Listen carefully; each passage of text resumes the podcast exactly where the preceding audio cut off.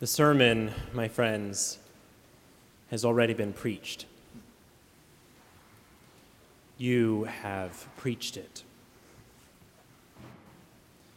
The week by which we count all other weeks has already begun, and we have already entered into its mysteries. Hosanna, we cried waving our branches in the air, welcoming the King who comes in the name of the Lord.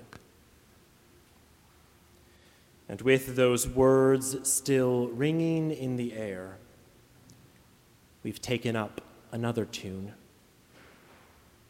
Woman, I do not know him. Man, I do not know who you are talking about.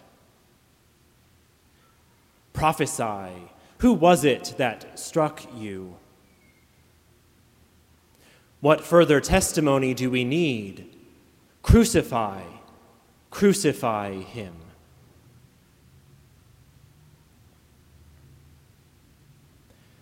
This week, once again, we are confronted with the mystery of our faith that salvation is not achieved by a magic trick or in a really clever formulation or in a political platform or even in some great social movement of human beings. This week, we will remember that salvation is achieved on a cross.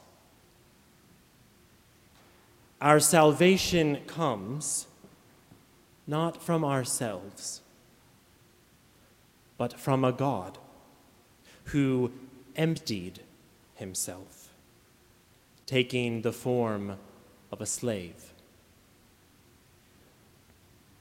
A God who was not content to watch us suffer, not content to stay safely away from our depravity, from our violence, from our pride and arrogance and idolatry and deceit, from the ways we hurt each other and hurt ourselves.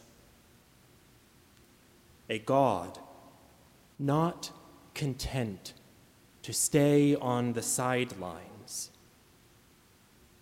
but one who emptied himself, entered into our mess, and wrought salvation with his very body.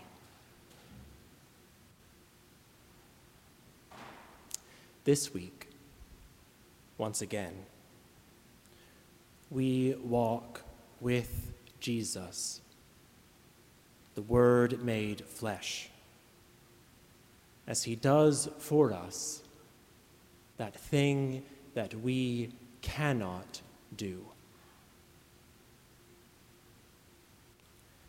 Let us pay attention and remember.